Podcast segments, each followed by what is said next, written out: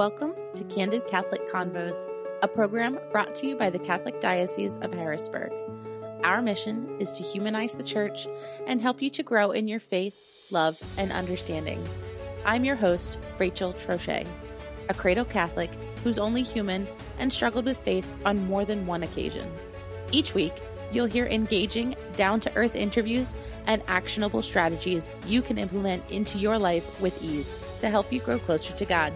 If you're ready to open your heart and step fully into the person God created you to be, then you're in the right place. Let's get started. Hello, and thank you for joining me on another episode of Candid Catholic Convos. I love storytelling. Most stories, no matter how old or what they're about, usually have two things in common love and suffering. Why? Because love and suffering are universal. Everyone on earth has experienced one or both of these human emotions, and many times they go hand in hand.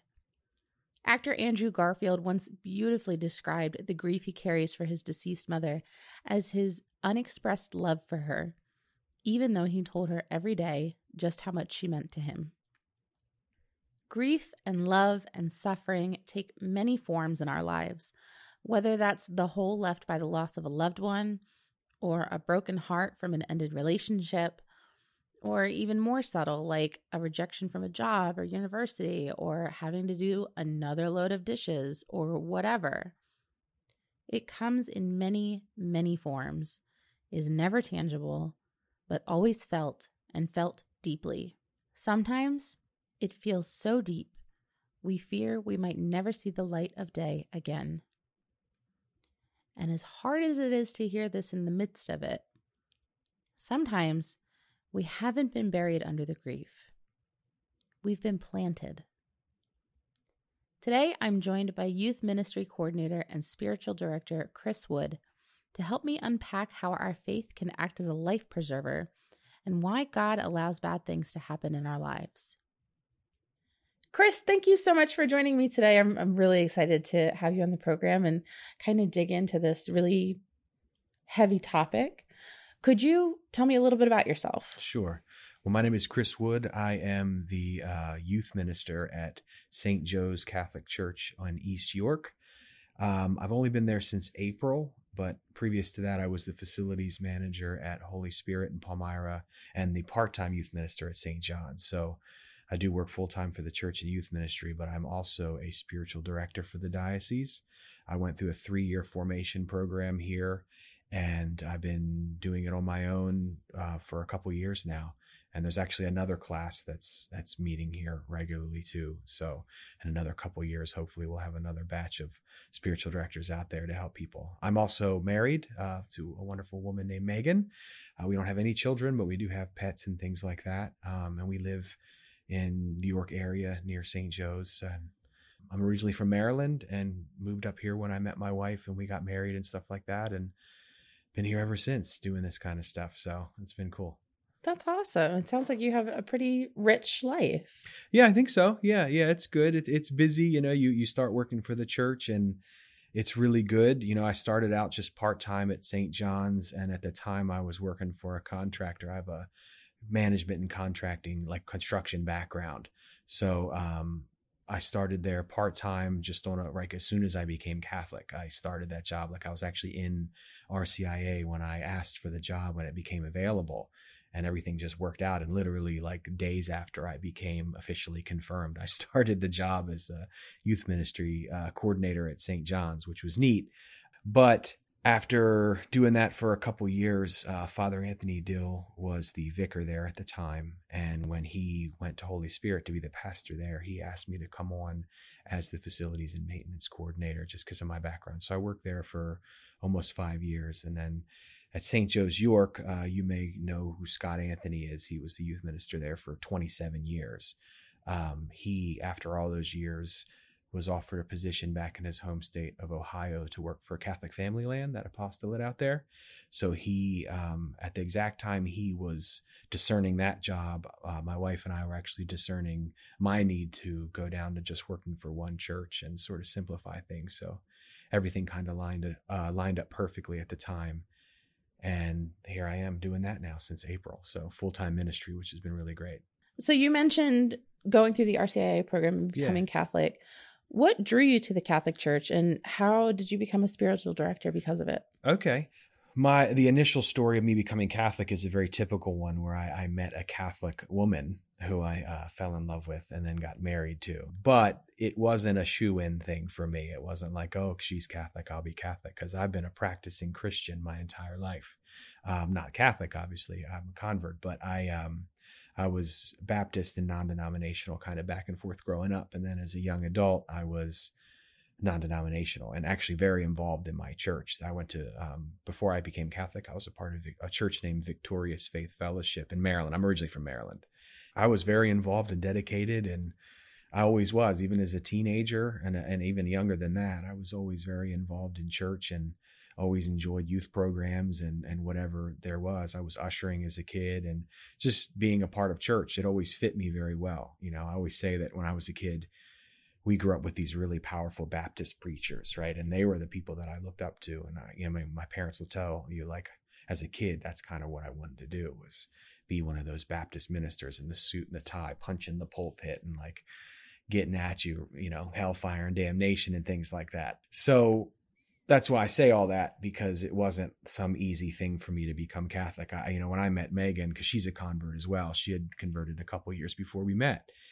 And I had the idea that she would just come back because Victorious Faith Fellowship is awesome church and it's very vibrant and it's great. It is, it's a beautiful church.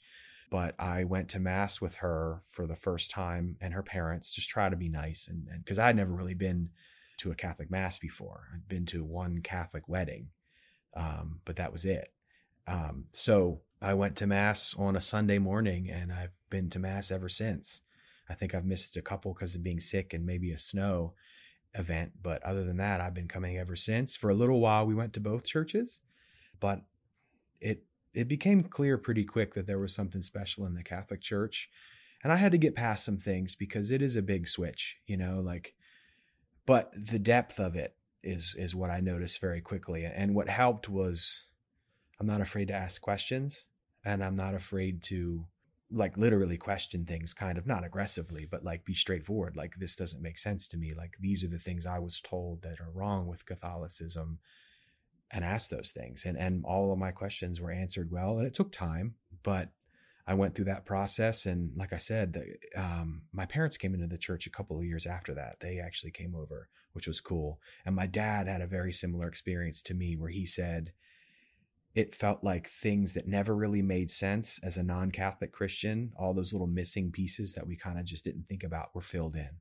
You know, like salvation and, and things like that, like how that works, how you are actually saved and things like that. Because growing up, you, you know, in the non denominational churches, especially, everything was based on being born again and saved and like you're good to go forever. And the fact that if you weren't saved, you were going to hell which in the back of your mind, you kind of always think, well, that's not really fair, you know, because not everybody's exposed to Christianity. So that was one of the big things that was answered when salvation, true salvation, was explained to me in the Catholic Church. I'm like, oh, well, that makes way more sense. And, and it was a lot of things like that over time, and also seeing the actual history of the church and how you can trace everything back to Jesus and realize that while the Catholic Church isn't perfect, you know, from the people standpoint over history, like the actual church itself, what she is, is actually the church that Jesus started and is is perfect.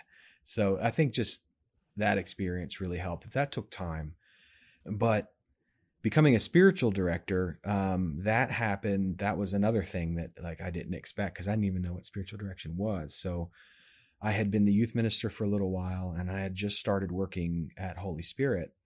Um, I don't know how long I was there, but not for very long, maybe a year. And Father Dill approached me and said, you know, they're starting this three year program for spiritual direction. Um, and I think that, and I don't know what words he used, but I, I think that you should consider it. And I said, what spiritual direction? And come to find out, most Catholics ask that same question. What I am one of them. direction? so, um, uh, one of the things that's been very beneficial to me in the Catholic Church as well is the fact that I've met people that I trust, like the priests in my life, some religious and lay people. Like there's people that I've met that I can trust, including my own spiritual director, who I've I've been meeting with for a long time now. So um, the people in my life that are like I just trust them. I know that I should investigate. So when he mentioned the program to me, I was like, well, I should look into it because he suggested, and I did. And I met um, I met with Carol Morell and Sister Geraldine and did an interview, and was kind of nervous because it was you know, I didn't really know much about it. And I felt like I was only Catholic for a few years at that point. So I didn't really feel like I was qualified. So I went into it kind of like trying to justify myself, which looking back now seems kind of funny. But I interviewed for the program, told my story, and um, and then I ended up in the program. And it's a it's a it's not a program that you just work your way through. It's a constant discernment process, and they help to discern your calling to this ministry. So not everybody who starts the program finishes it, so it was just a pretty intense three year journey of a lot of reading and praying and working with my own director and going through some bumps and bruises spiritually and in life and stuff that sort of helped shape me throughout the process. And, and here I am now doing it on my own um, as a spiritual director, which has been really cool. That sounds really cool. Yeah.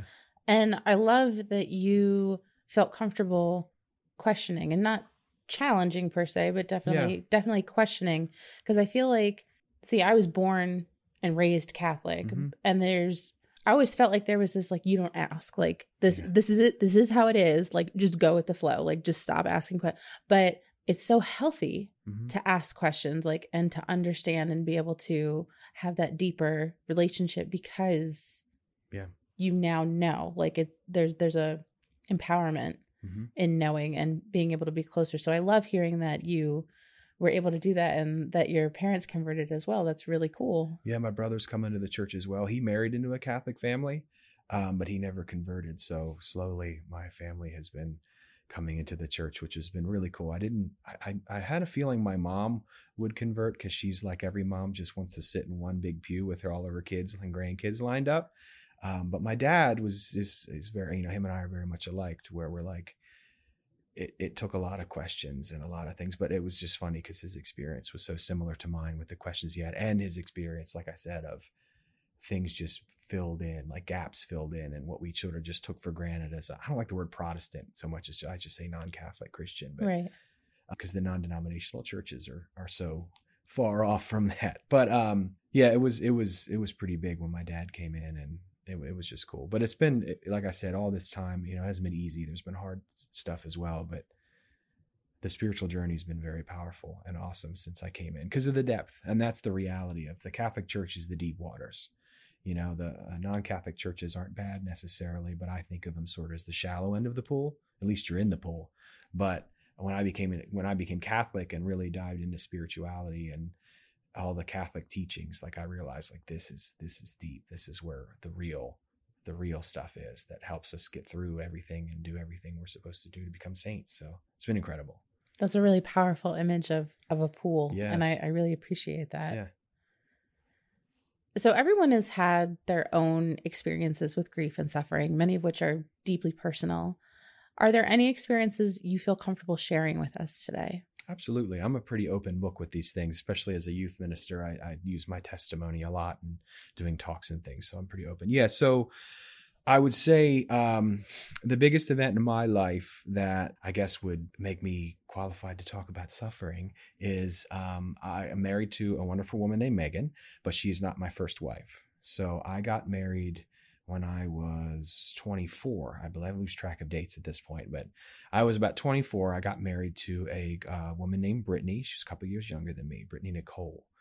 And she had cystic fibrosis, which I don't know if you've heard of that. It's a um, genetic condition that affects the lungs and the intestines. And, and again, I'm not an expert on it. So some people may know way more than I do, but mainly affects the lungs, digestive system, stuff like that, uh, buildup of mucus, things like that. And when I met her, she was not very affected by it much. You know, she would go to the doctor for down at Hopkins, they have a special clinic for cystic fibrosis. And she would go every three months and get tests and medic medication checks and things like that. And, you know, it didn't really affect her much. So, you know, we dated, we were engaged, got married, bought a house, you know, did that whole American dream thing, got a dog, you know. And but as soon as we got married, because we dated for a year, we're engaged for a year, and then we were married. And as soon as we got married, the health stuff started to decline. Cystic fibrosis affects everybody differently. Some people are affected way worse, some are a lot less. She was kind of in the middle when I guess when we met, but things just started to progressively get worse. Every checkup, her lung function was lower. She was having trouble with just a multitude of things.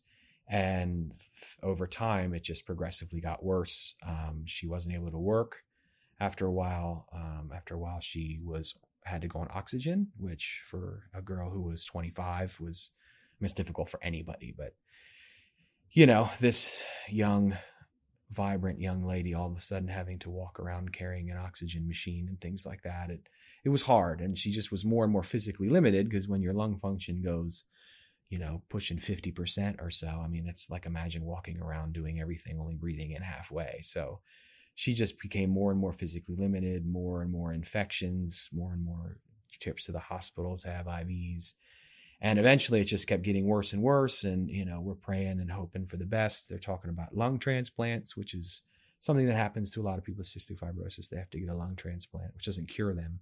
It just gives them sort of a fresh start with lungs because the lungs get damaged over time with the with the cf but things progressively just got worse we ended up at hopkins again for another treatment and i didn't know at the time but it was the last she never came home again so she ended up on a CPAP type machine that um, helped her breathe. And things happen very fast in hospitals. And if you, as well, you've had kids, so you've been in hospitals, I guess you know that things go quickly and you don't always get information quickly or, or well. And Hopkins is a great place, but it's huge. So experiences there inpatient weren't always awesome. And I don't blame them again because it's a huge hospital and you know it's hard to give everybody the attention that they want. But she's on this machine and all of a sudden they come in and they say um, mr wood we have to put her on a ventilator now and i'm like what do you you know it caught, kind of caught me by surprise and her parents and stuff because we didn't you know we didn't expect that to be such a big leap and then we go on the ventilator and we're still you know you're holding on to every hope you can and we're like okay well you know, we're working on this lung transplant thing, you know, which is a weird thing because you're waiting for someone to die so she can get lungs, which is a strange thing to pray for in itself. But she goes on a ventilator, and that, which was the first time I sort of lost it a little bit, not a little bit, I lost it a lot, but, uh, because you walk into that room and see that and it was it was very difficult. But she um, went on a ventilator highly medicated. You know it's not like in the movies where they just lay there quietly breathing with the machine. Like it's it's very aggressive and uncomfortable and um, very difficult. But she um, she was on the ventilator, and then the doctor comes in and says, you know, we might have to get to the point where we have to make a decision whether or not to leave her on this or not, whether to you know pull the plug, as they say. And which again, I'm like, I, two, a week ago we were home thinking we were in the clear, and now all of a sudden you're telling me out of nowhere, like I, me, it was me, and again I'm 26 I'm like, all of a sudden I have to potentially make this decision. So, you know, long story short, she's in this situation for a while. We actually spent our, what would have been our three year, what was our three year wedding anniversary with her in the ICU on a ventilator. She kind of came in and out, you know, she was very highly medicated. So she wasn't very lucid, but I was there as much as I could be. You know, I kind of took shifts with her parents and stuff like that. And then there was a day where things were calm and somebody it was this was actually interesting because we were somebody was with her every moment of that whole thing that's what we wanted to make sure and there was a moment where everything was calm you know because again it's they have to like flush this stuff out and then she convulses like it's pretty it's like i said it's not like the tv where they're just laying there it's pretty scary so her dad was on his way she was kind of sleeping we were just kind of um, relaxing i was like okay i'm just going to go down and and get lunch or something like that. And, you know, her dad's on the way. So I went down. And when I came back up, the ICU doctor was there waiting for me. And he just pulled me aside and said, you know, she had a bleed. They're in there trying to resuscitate her, but it's not going to work. But they can't stop until you tell them to come in and stop. So I'm just completely like, I just went down to get a sandwich. Like everything was calm. I thought I was in the clear. Like we were like, had hope because they're like, she's going to work her way back on the lung transplant list if she can show strength, which she was doing. So we had like this little bit of hope. And, uh, you know, I come back up and there he is waiting for me. And I don't remember that doctor's name, but he was incredible, the head of the ICU at the time. And he just, and her dad had, was there. So we're sitting in this room like just dumbfounded. But he said, you know, they're in there doing all the resuscitation stuff, but you have to come in and tell them to stop. And there's like nothing they can do. Like it's done. So I walked in the room or walked to the room and I see it and it's straight out of. That's straight out of a TV show. Like they're pumping and it's loud and they're yelling at each other. It's like straight out of an episode of ER, like legit. And uh, I immediately just said stop. I'm like, because again, the doctor who I trusted reassured me like they're they're not really doing anything um, she's gone. So I just said stop, and that was it. So, which was again another, you know, she's I think 24 at the time. I'm 26, and uh, it was just this crazy whirlwind of emotions and everything, and but that was it. And they stopped literally, literally as soon as I said stop, they immediately just stopped and backed off. And the ICU doctor came back over to me and said, go back to that room you know we'll clean up the situation and everything because there's like blood and everything it was it was pretty hectic and uh, he said you know let us get everything cleaned up and you can come back in um, with your family and take all the time you need to say goodbye and all those things. And um, so we did and went through the whole process of funeral planning which is horrible because um, you're making these significant decisions in such a state of grief and you know, just went down that whole journey of of of all that stuff, you know, funeral and just dealing with everything afterwards because you know finances just practical things like having you know because having to figure out the bills and having to figure out what am i going to do now? Because you know we bought this house together and it wasn't cheap and you know while she wasn't able to work at the end she did get disability benefits so like i had to quickly make all these financial decisions and, and how am i going to survive and just deal with all that, you know. And again, you know, not to sit here forever and tell a super long story, but um, time went by, things worked out. I had to get a roommate um, to help pay the bills, and time went by. I met Megan, and then um, sort of got to where I am now. Um, I did have a second round. Just the second part of the story is um, I did it when I met Megan. You know, we get married and everything um, was going really well again. Moved in together, had this house, dog, all this stuff. Um, and then I had another round of the same fear because uh, Megan was diagnosed with ovarian and endometrial cancer. Now, thank God she's been cured and healed and she's okay. Um, but I did. That's a second part of the suffering in my life. Is you know I had to go through round round one. I think of it like with Brittany, and she passed away, and then I had to go through um, a whole nother second round of the same fear again because you know they caught megan's cancer pretty early but nothing's definite with that stuff so there was a lot of nerves and fear there for sure but thank god she you know thank god and doctors the good doctors that she had at uh, mercy hospital she's uh, completely cured and everything. All her scans and stuff have been clear of cancer so so that's in a nutshell uh, you know that that's sort of the suffering journey i've been on sort of two parts with these two wonderful women that I've I've been able to be married to and, and now like I said thank God Megan is is healed. She did have to have part of her journey was to have a hysterectomy as well so that comes with its own little bit of suffering too not a little bit but some suffering there for both of us in a way because you know we can't have our own our own children but that's another thing that we've been dealing with but yeah that's that's that's pretty much the suffering journey that that I've been through in my life wow I'm I'm very sorry to, that that's part of your story, but I'm also very glad that you've been able to take it and turn it into something that you can use to help other people. Mm-hmm. And I really appreciate that you were so open to sharing that because it's your I like that you likened it to boxing as well because it's like round one, okay, that's over. And we're gonna move on. And round two is going pretty well. And then you get another punch in the gut. Yeah. You know, and followed by another punch in the gut and mm-hmm. but you keep standing back up. Yeah. And that's so important and it's so good to hear that you're able to again use that especially with younger kids who mm-hmm. are dealing with their own internal Yeah. problems. When I've gone through my own experiences, you know, it's it's so tough to kind of live a life of faith. I Mhm. remember being very angry with God Mhm. going through some of what I went through, but having been through some of your own series of tragedies, can you unpack for us exactly what you did to keep living a life of faith? I mean, what you went through is almost impossible to imagine. How did your relationship with God survive after that? Well, it had its ups and downs, uh, for sure.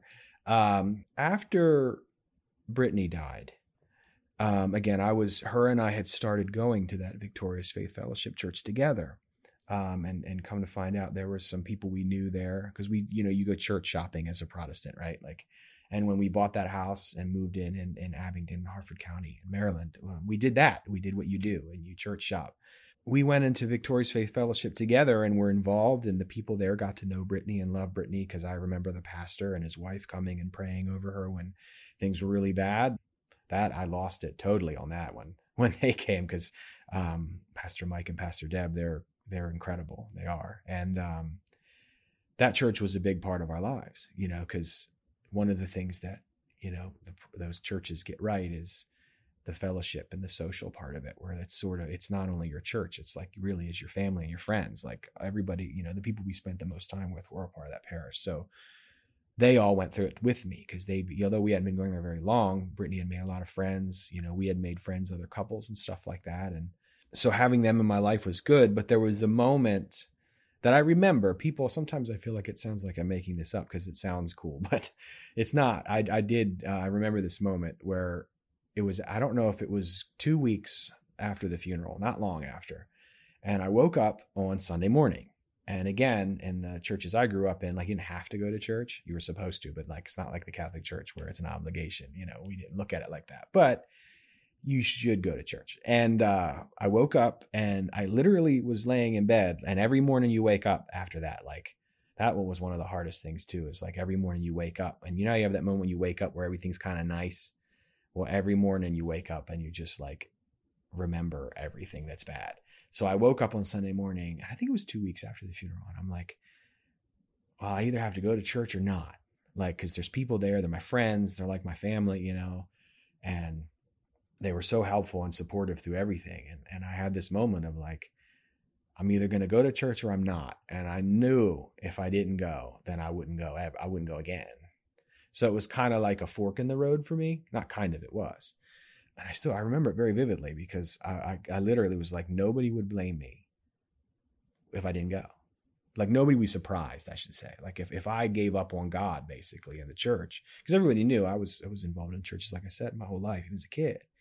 But after that, again, I don't think anybody would have been surprised if I just walked away from that. So I was in bed just laying there by myself and I'm like, what am I gonna do? And I went. I did. I showed up to church and people were surprised. I walked in and there's this guy always waited by the doors that would hug everybody as you come in. And uh, he gave me the biggest of hugs, and everybody was just so. It's what those kind of churches get right. Like you cannot walk in the doors of those kind of churches and not be loved. If you're new, been there for a million years, whatever. And I walked in and just was slammed with with God's love coming from these people, and uh, that was the right decision because they I stayed a part of things. I got involved in more stuff because I needed something to do. Um, so I started helping with youth ministry there. Um, I did music stuff because I've been doing praise and worship stuff since I was a kid as well. And I just got involved there and it just kept me grounded, I guess. And again, every day wasn't perfect. I had my moments. I didn't do anything crazy because it's not really my personality to do anything crazy. I mean, I didn't like become an alcoholic or anything. I thank God. but, um, you know, I had some rough days, rough nights. I had some anger. I had, I mean, I went through all those gambits of feelings and things like that that you would expect. But I had a, this church family and these church people because we did Bible studies during the week at different people's houses. And I always went to those. And I did, like I said, I had my, uh, a handful of guys that we were all close. We had started like a tabletop gaming group. So we were doing that before Brittany died. And I kept doing that and just staying plugged into people. So I didn't allow myself to sort of, introvert into myself too bad. I had those moments, but um, I just stayed involved in my church.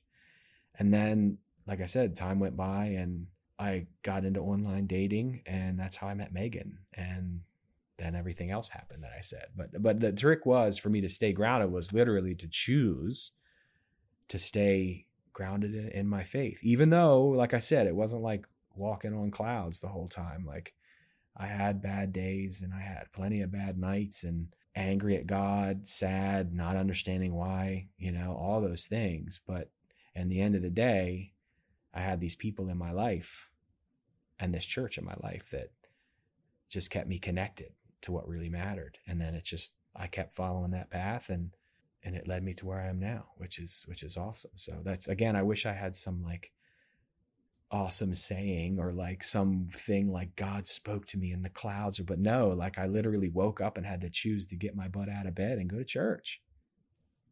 And if I knew, I knew it. I know it to this day. If I chose not to, and I was on the cusp, if I chose not to, I wouldn't be sitting here. Like I'd be probably living in that house with a roommate or who knows. I wouldn't be here. So I definitely made the right choice. Absolutely. And it's one of those moments where it's like you might not understand now, but there is something.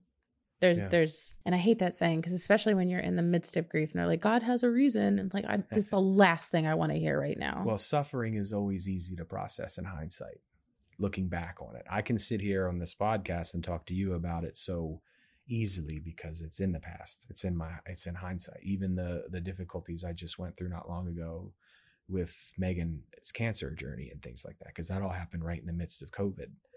Um, which just made things even more complicated. But you know that that's the reality of suffering is there's a difference between how we process it in the moment and and how we deal with it in hindsight. But both aspects of that are important. Yeah, there's definitely I, I do like when I talk about these things to have that sort of caveat and say like I can sit here calmly and say these things to you because it's processing suffering in hindsight is is much easier than in the moment when you want to throw things and cry and scream and yell.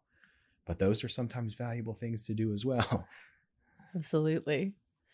So you mentioned making the choice. hmm Choose joy is a catchphrase that I see thrown around a lot from coffee mugs to wall art to t shirts. Word art. Yes.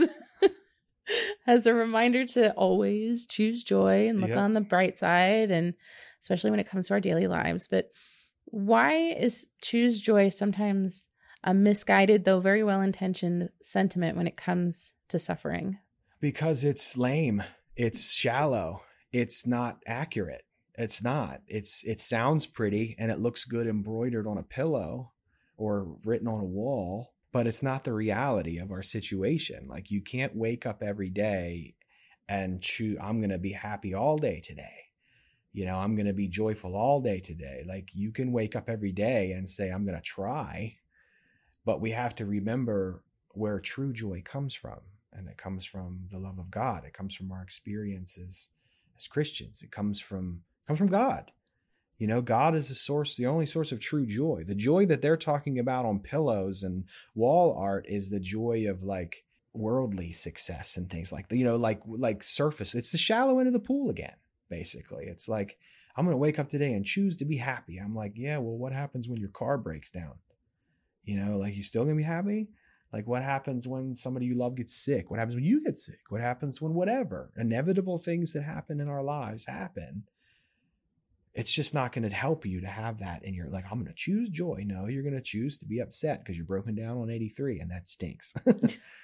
but it's just too shallow. And it also dabbles into when you talk this choose joy mentality, you're also deal what you're touching on is self-help too, as well as sort of the new age self-help thing. And that's also extremely dangerous because it's the word self, right? Like we have to understand as Christians that we can do nothing without God. We can't experience joy without God. We can't experience anything that we're supposed to without God.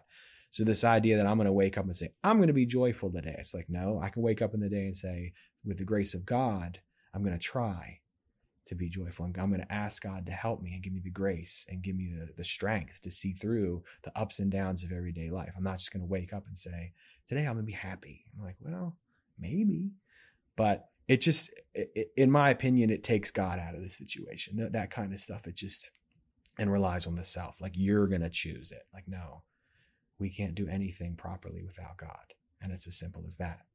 So we can choose to follow god every day. We can choose to pray. We can choose to go to church. We can choose to read our bible. We can choose to participate in whatever catholic christian resources we can um, opposed to other ones. But again, the idea that we can just wake up and choose happiness today is like, it's just too shallow and too fake. It's just not real without God. We need to wake up every day and choose God, is what it is, really. Mm. That's what we should put on our pillows. Choose God. I love it. And I, I smell a new marketing strategy coming for there you. Maybe I'll have some bracelets made for the There you ministry. go. There you go. I love it. So in my research, I was reading Second Corinthians chapter 12, verses 7 through 10. And in it, St. Paul makes reference to a thorn in the flesh. Now, it's known that he struggled with his eyesight, so it's probably safe to assume that he's referring to a physical ailment, although we all know that not all ailments are visible. No pun intended. In that verse, he says, Three times I pleaded with the Lord to take it away from me, but he said to me, My grace is sufficient for you, mm-hmm. for my power is made perfect in weakness. And he continues to say, He will now delight in his weaknesses, insults, and hardships. For when I am weak, then I am strong. How can we apply St. Paul's philosophy to our struggles and find strength in our weaknesses when it comes to the seemingly impossible load of grief and suffering? This is why I tell everybody they should read the Bible. You know I, i'm not sitting here because i didn't get through what i got through because i've read a bunch of deep books on suffering. Uh, you know the only book on suffering i've read is the bible in all reality and it's good to remember that we're not the only ones going through this is, is the reason why and not the only ones through all of history but st paul's example here is important because st paul realizes what we all must realize at some point is that again like i said earlier we can't do anything without god at least not anything that matters, especially when it comes to the salvation of our souls and others. We can't do it without God. So what what Paul what St. Paul realizes in this moment is if he was strong and without any suffering, he wouldn't necessarily need God, at least on the surface, right?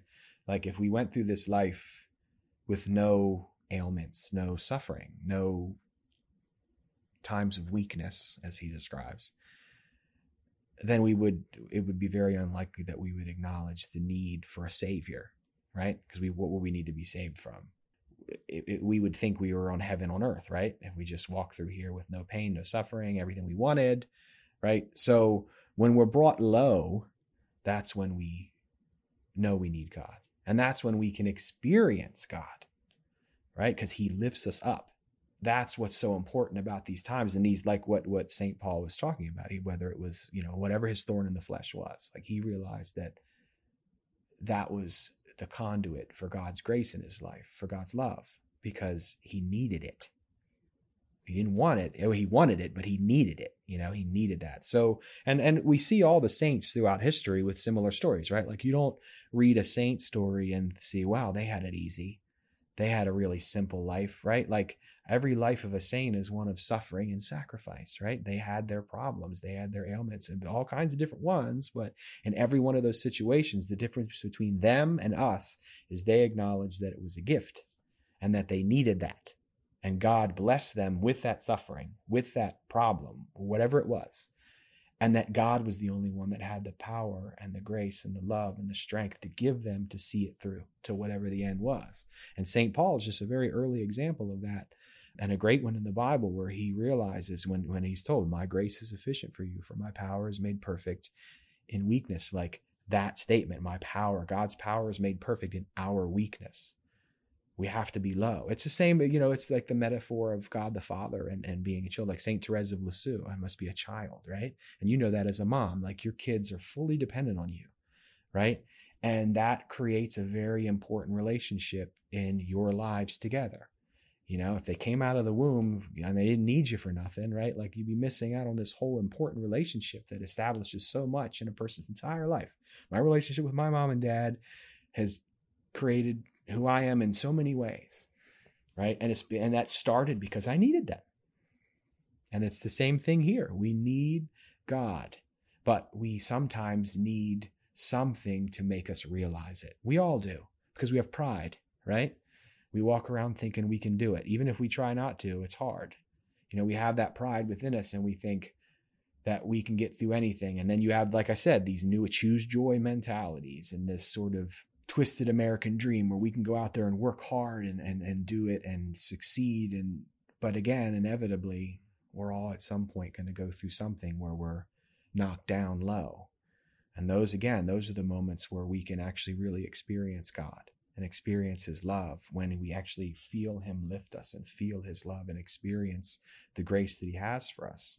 You know, it's like another metaphor I use with the teens. It's like every sculpture was just some piece of rock, but somebody had to chisel away everything, right? And that's kind of how God's doing to us. And our suffering is is sort of that process of Him chiseling away the self, right? That that outer layer that's like the selfishness and the sin. Like our suffering is a way for God to sort of bang that out. And it hurts. It's hard. We don't like it in the moment necessarily. But again, the power of hindsight, we can look back and say, I wouldn't be who I am today without that. And that that's again, that's where I am in my life. It sounds weird, but I can say like I'm thankful for what I've been through. And people are like, what do you mean? Like you're saying you're thankful that, you know, Megan went through cancer and Brittany passed. I'm like, well, of course I would have rather like that suffering not happen. But like looking back now, like it was a blessing. It was a blessing. It was God shaping me into who I am. And also, I'm confident in the existence of heaven and where everyone's going. So when you get to that point, death isn't so scary either. But sort of that's, I guess that's the long way of me just saying, like, St. Paul's example is so powerful because he says it so simply For when I am weak, then I am strong. He's not saying that he's strong, he's strong with God. In that moment of weakness, God gives him the strength. And that's the true strength. That's the true power that we can have. It all comes from God. Again, we can't do anything without God. Nothing. Right. I love the imagery of stone and becoming a work of art that God is is making works of art, making saints out of all of us. Yeah, and it's so important to remember that if we can get through it, then you have the opportunity to look back in hindsight and say if it weren't for this, mm-hmm. then my life wouldn't be where I'm at today. Personal example, my husband and I struggled with infertility for a long time before we conceived my first son. And my husband had decided to join the army. He joined later, like right before the cutoff. Mm-hmm. And we found out we were pregnant with our first child. We were so excited. We even bumped up his date to go to boot camp so that he would be home in time for the birth of the baby. And the week he left for boot camp, we lost the baby. Wow. So he was gone for boot camp for six months while I was at home, like dealing with this and then not having him. And I, that was when I was like, so angry because that whole year was just nothing but like mm-hmm. you know they say bad things coming through you well i probably had about a dozen of them that whole year. But i remember going to confession and practically yelling at the poor priest about you know i don't understand why he would do this. You know this isn't fair. Fast forward a few years we're blessed with the children that we have and at least three of my friends also went through miscarriages and they all came to me for help and for encouragement. And it literally hit me like a ton of bricks one day that if I hadn't had my miscarriage and if I hadn't been so open in sharing what I was going through, they would have no one to go to. Mm-hmm. And it was like a mind blown moment mm-hmm. of that's why I, I, couldn't keep that baby mm-hmm. because the baby was serving a larger purpose. Mm-hmm. So that was that was part of my grief story but it's it's you're right the bad things that happen to us shape us mm-hmm. and god uses them to mold us into who we're supposed to be. Yeah well and, and again another part of your story there was the fact that you like you said you went to confession right? Like you chose to go and participate in the church and the sacraments of the church right? And that's very appropriate. Even if you did yell like god wants to work these things out with us. And and god that's what i tell the young people like if you're mad at God, you can yell at him anytime you want. It's but but it's important that you go and talk to God. Cuz that's the reality. People talk, "Oh, well, you know, I don't can't believe in God cuz I don't understand why he would let this thing happen." Would you ever ask him? Did you ever talk to God about it or are you just mad? Right? Like that's the reality. Is like we do have those emotions in those moments. And that's a very human thing and God gives us those emotions but we have to do the right thing with them and that's again you take them to god and that's what you did in that moment which is another big part of that process was you didn't just quit You went and you were angry and you dealt with it with God and the confessional, which is incredible, you know, because that's one of the many awesome parts of that that sacrament. And the other thing I say too is talking about like suffering in general. Like I always point out to people, everyone we look up to, even in the secular world, right? Take saints and all the Catholic inspirational people out. In the world, we everyone we look up to suffered right? Like we don't get inspired by somebody who's born into money and walks around successful like the king of the world, right? We're inspired by people who made it, right? Like that Pursuit of Happiness movie with Will Smith, right? Like that guy made it and and ended up being this great dad and had this great life, but first he had to be brought to nothing. He had to sleep in a subway bathroom with his son crying, right? Like I don't know if you've seen that movie, but it's very emotional. Yes. And uh we look up to that right? And that's, that's that was not a Christian movie, right? Like that was a real experience and there's countless stories and even the fiction we write this is what i tell the teens too because i'm like you watch these movies or read these books because i read a lot of fantasy and science fiction and i love marvel movies and all this stuff and like they all suffered right like all the people we look up to even in the stories we make up the heroes didn't have it easy batman right like batman's batman because he had to see his parents die when he was a kid right? Like we made that story up and are inspired by it, and everybody thinks Batman's cool, and it's because he suffered. You know, even in the, the things that we make up, like everybody that inspires us, the leaders in our fiction, right? They didn't want to be leaders. They like were put into it and they were struggling and it was hard and they had some kind of trauma that people could relate to. It's exactly that's why Jesus was born where he was born, right? I mean, if Jesus was born some Pharaoh's kid, rich, walking around, died peacefully in his sleep, we wouldn't still be talking about him today. We're inspired by Jesus because he suffered like we do. And that's that that's everything, you know? He suffered like we did. And we can relate to that. So again, to your point, the friends that you know that had miscarriages could relate to you. You were that that vessel for God's love in that moment, and that gives purpose to that tragedy, which that is the opportunity for healing as well. That moment you had was a healing moment.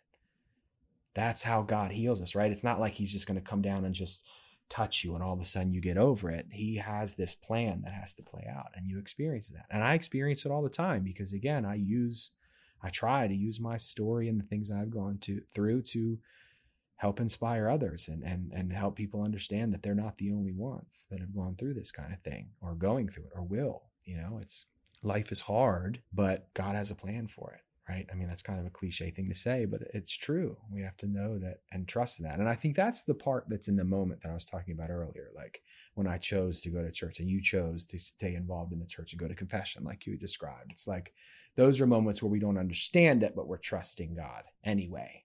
And then his full story plays out over time. And that's when healing can come.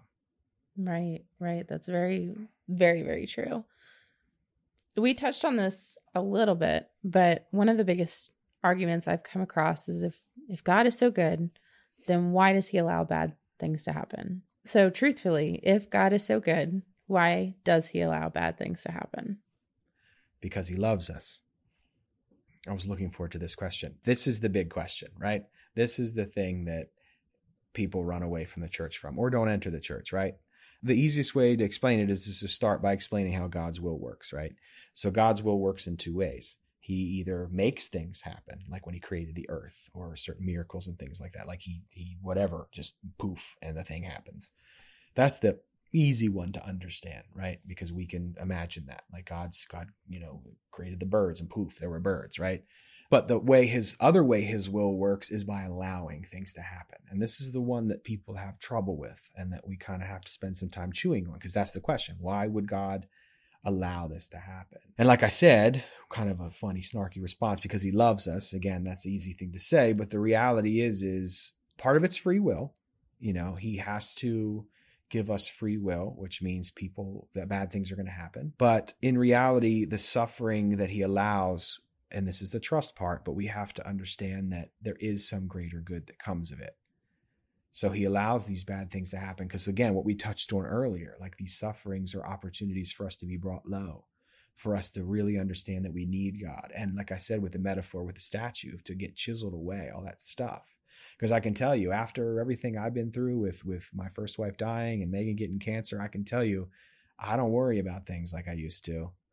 I don't stress like I used to. I still do some, but I'm very different just psychologically in ways that are better. Like, you know, I, am not so attached to things. I don't worry about success in the way most people do, you know, I, because I've been faced first with how short life can be. So again, all these kind of, and that's just examples of my life, but there's all these kinds of blessings that, that come from these things, but they take time and we have to trust.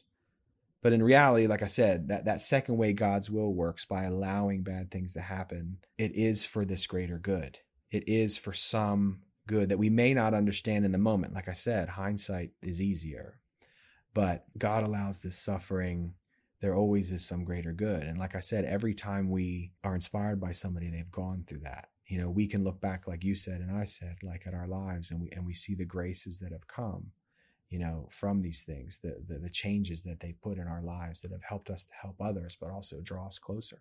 And again, the whole reason, you know, Jesus came down as a man on earth, and for him to be fully man, he had to suffer and he suffered in many ways. He suffered he suffered grief. He suffered physical pain. He suffered in every way. And that's so he could be relatable to us. So in in jesus christ we can see that god knows that. Like god knows that this life is hard. Was it his original intent? I mean you know we're the one that chose sin back in the garden. So but he did give us free will you know? So i'd, I'd rather suffer some than be a slave you know because the opposite of free will is slavery. So kind of jumping all around all over the place but you know it's it's really easy for me to sit here and say it like i said in hindsight like i've gone through these things i can look back on them peacefully in a good place but i lived through it and can see like the worst things that i've been through as a 20 i was a 27 year old widower you know? Um that was for the greater good of god in many ways. Um so I can only stand here in my testimony and say that. But uh, but that is the reality: is God allows these things to happen because everything God wills, whether He does it directly or allows it to happen, is for some greater good. But we have to have the trust and the patience to wait to see what that is. And some of us don't. We don't see what it is, maybe, but somebody else might. So we again that gets back into the trust. But that's that's sort of like the I guess that's the easiest answer I can give to that. But it's, it's again, it, it all requires trust in the end, trusting God. Absolutely. And it really, it really puts other things into perspective. Like you said, like you have a greater appreciation for mm-hmm. life because you've seen how short yeah. it can be. And I always tell my husband, like, well, we got through 20, we got through 2014. Yeah. We got through boot camp. We got through this. We got through deployment. We can mm-hmm. pretty much get through anything. So yeah, that's, that's a really great, a really great point. What has reminded you that God was good in your times of suffering? The people around me. God works through us, right? Like sometimes we're praying for miracles and we're praying for, like I said, we want God to come out of the clouds and say, I'm here, I love you. But like we know, we hear that all the time. You know, we're the hands and feet of Jesus, but we're also the the hugs of Jesus and the nice cards of Jesus and the friendly phone calls and text messages of G. Like we're all that we are all of that for other people. And for me, that's where it came from. Through through all the suffering I've gone through, I got through it because like I described, like the people of Victorious Faith Fellowship, like the love that they showed me at that time is what got me through. And that was the love of God. It was the love of them, but it was coming from God right? My family. I had people reach out to me I hardly knew and just I had support. You know, when Megan went through her cancer thing, same thing. Like we had support from everywhere, prayers and just people checking in on us and just talking to us and people who have gone through things giving us encouragement, things like that. And my family and uh, you know just the people around us is what helped us get through that, you know. And and again, our prayer life, there's a more to it than that, you know. Our prayer life, our, our, our trusting in God, and you know, participating in church through all those things, and but in reality, for me at least, God's love flowed through all these wonderful people. And, and again, when, when I went through with, with Megan's journey, I was I'm Catholic at that time and having the sacraments, having these awesome priests in my life that I've become friends with. Um, just just people that the people in the spiritual direction program were wonderful, like Carol Morel and Sister Geraldine themselves, the, the leaders of the program. Like because that, that ended up in my reflection papers, right? Like we wrote reflection papers every month. And of course that, that part of my, my journey was in that and, and they helped me with that a lot too. So it was just people everywhere that just lived out that true gospel life of just loving others. And they saw me and Megan suffering, and we were just surrounded with love. And again, if people could see that, it would be a lot easier for people to believe in God if they'd understand where that comes from. Like every time, you know, people, when people are nice and they show love, it's always God's love, even if they're not Christians necessarily. Like it's still God created them, He loves them, and that love comes through. So, uh, you know, if people could understand that we are the hands and feet of Jesus and God even deeper. They would understand and be able to see the miracles of God even more every day. That's such a great a great point and a great reminder that they might not be Catholic, but anytime they're showing love, it's an expression of God's love for all Absolutely. of us. I love that. Another thing I've heard a lot about is offering up your suffering. And again, this is one of those things that when somebody said it to me when I was in the midst of it, it was just not what I wanted to hear. Yep. But there is a way to suffer well. Mm-hmm. How can we actually embrace our suffering, large or small? You know, whether that's going through losing a loved one or just, God, I have to do another load of dishes. How can we use it as an opportunity? So, this is where the spiritual direction comes in a little bit. Everything that we do in this life is a response to God. God is constantly calling us, constantly. His communication is always coming towards us, right? His love, His grace, right? We're the ones that put up shields and blocks that sort of block it, right? God never stops loving us no matter what. And everything we say and do, like I said, is a response to that.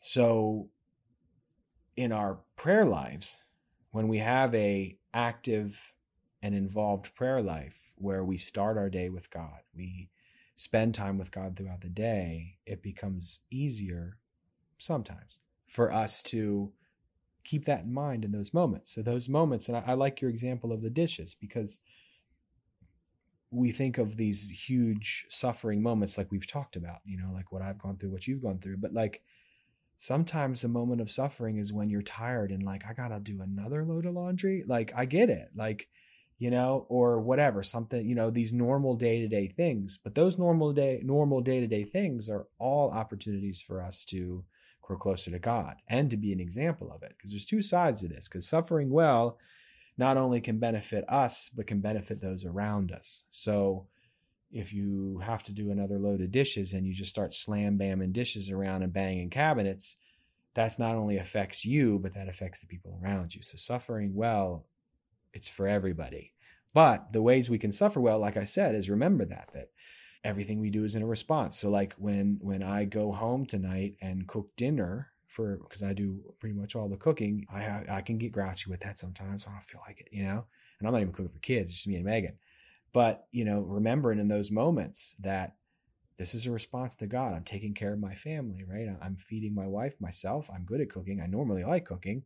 This is an opportunity to express God's love even more, even in a small way. Same with doing dishes, doing laundry, like all those little things that can be annoying, washing the car, getting the oil change, whatever. Now, that's easy to say sitting here, but that's why our prayer life is so important. That's why understanding that our walk with God is every moment of every day. It's not just when we sit down in our favorite prayer chair or our cushion or whatever our prayer spot is, right? Like those are the moments we may intentionally pray. Those may be the moments that we do our certain routine that we feel called to do. But every moment of our life is prayer because like i said every moment of our life we are responding to god's call to us but if we have that routine if we have that time throughout the day where we intentionally spend time with god then it makes it easier in those moments to remember that. So when you're frustrated because whatever happened in your house or at work or whatever, like you should have not very long ago come off of a time of like intentionally praying, intentionally spending time with God. So again, it becomes easier for you to, to remember that in those moments.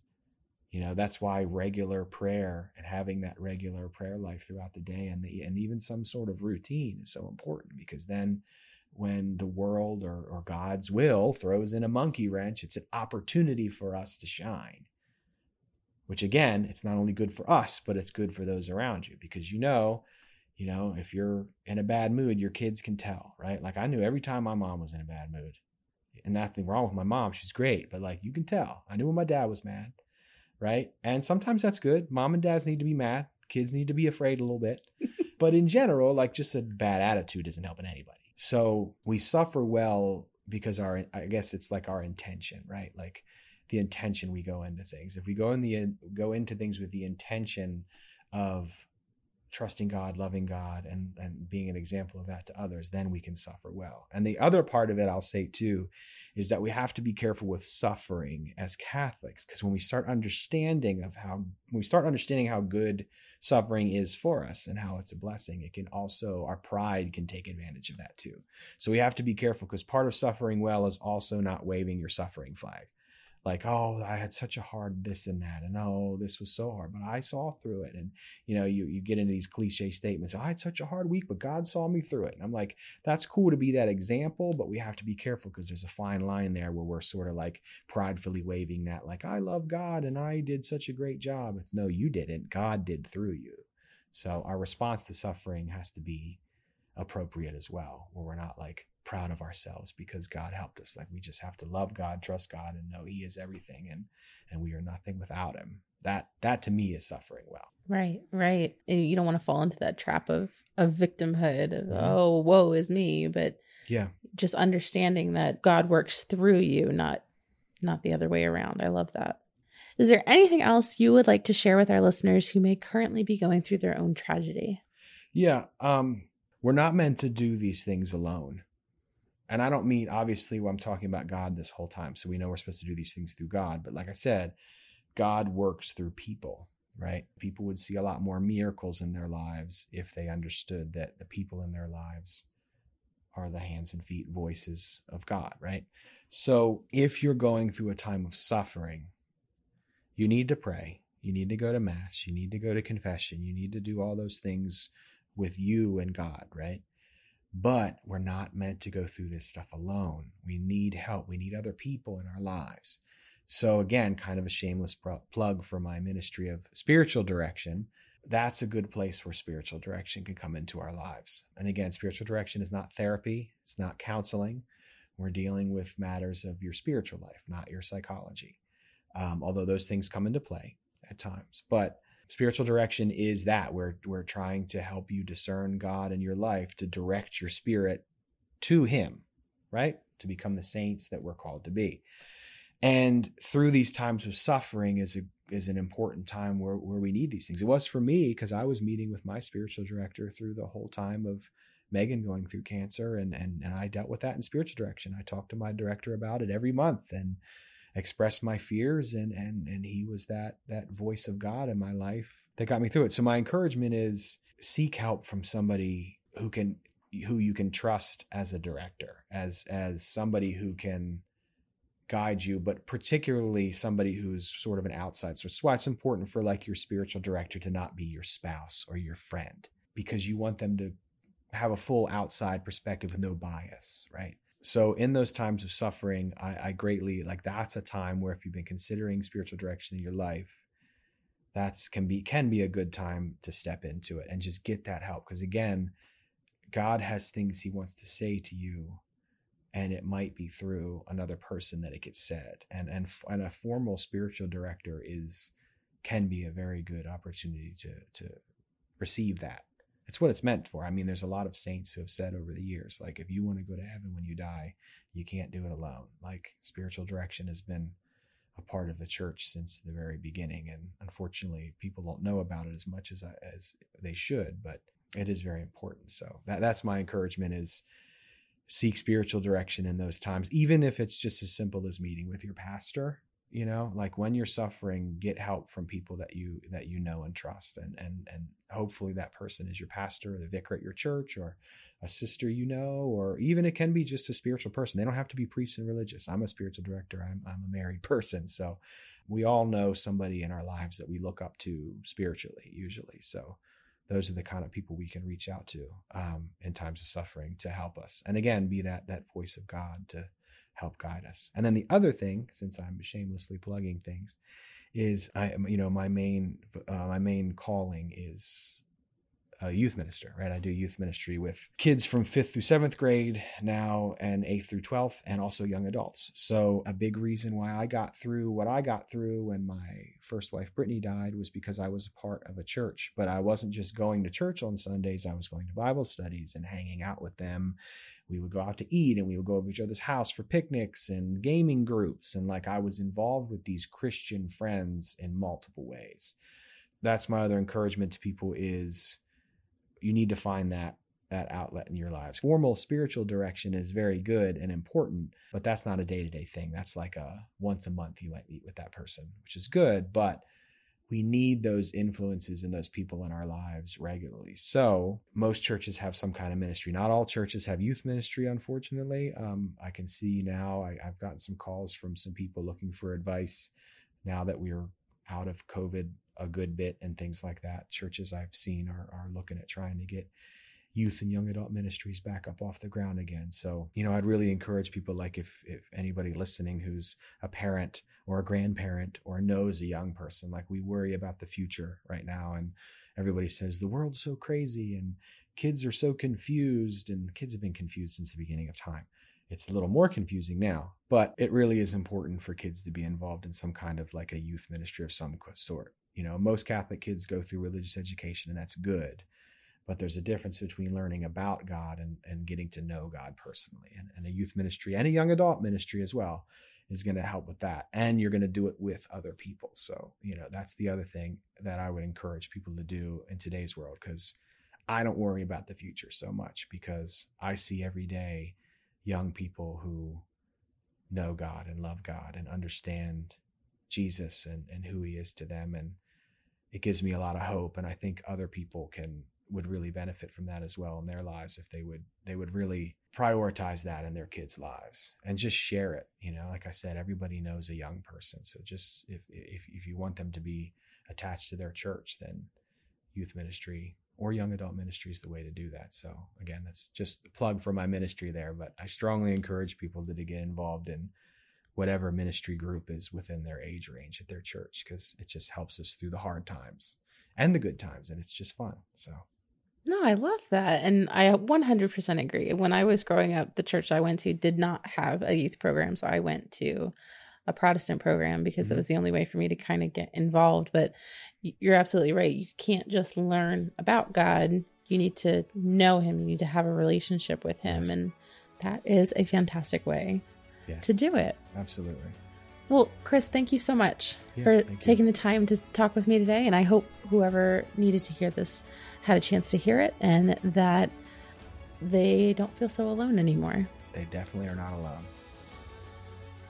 Thank you so much for listening. Our goal at the Diocese of Harrisburg is to walk with you on your faith journey. So if this episode resonated with you in any way, the easiest way to show your appreciation is by sharing this program with your network or by leaving a review on your listening platform. You can also support us financially by making a donation online at hbgdiocese.org slash DAC and clicking the Make a Donation button. Thanks again, and we'll see you at church on Sunday.